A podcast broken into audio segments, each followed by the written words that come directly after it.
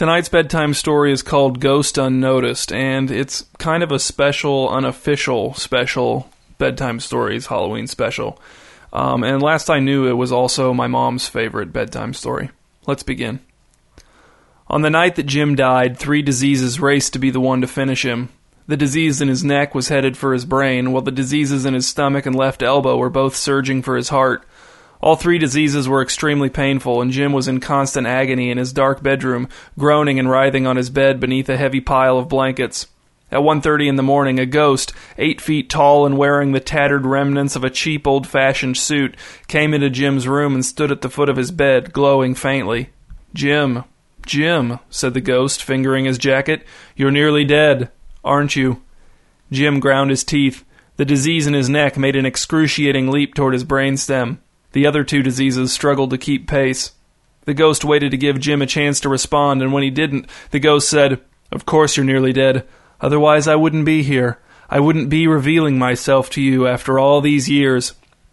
Jim took a long, shuddering breath and said, After all what years? The ghost smiled politely. The years that you've been living in this house. The years that I've been haunting you. All this time it was me. I'm responsible. Now you know. I don't know what you're talking about, said Jim, and he rolled onto his side and clenched his eyes shut, wadding his sheets into his weak fists. The ghost chuckled. Listen to me. You're not listening. It's understandable. You're dying. All those unexplained happenings in this house, those frightening mysteries, those were my doing. Jim thrashed for a few seconds as the disease crawling up his arm from his elbow sent feelers up into his shoulder. Then he said, Maybe you have the wrong house. No, Jim, said the ghost, I don't have the wrong house. I've lived here for years, for over a century, ever since that fateful night when my wife's lover, his heart filled with black malice, crept up behind me, trembling, an evil knife in his. The ghost was interrupted by Jim's sudden coughing fit. Please leave me alone, said Jim.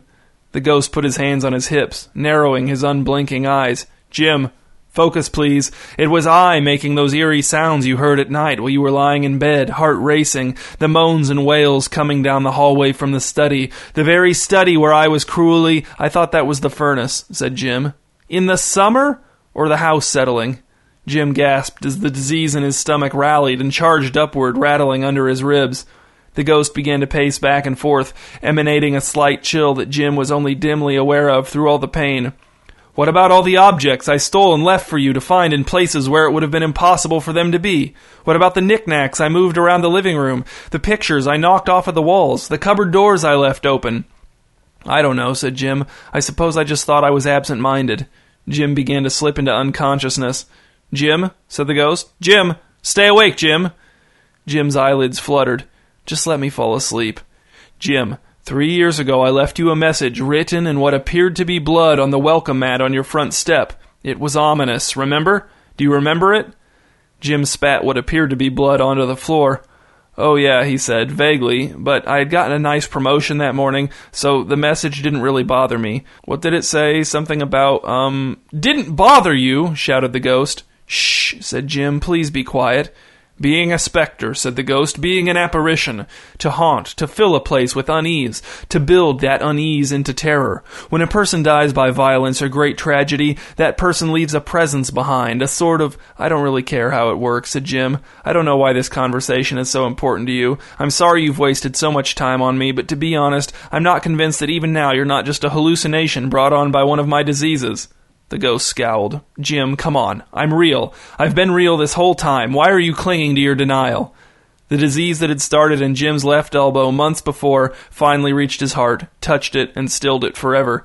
Jim's last exhalation sighed out of him through his parted lips, and his bowels released in his bed.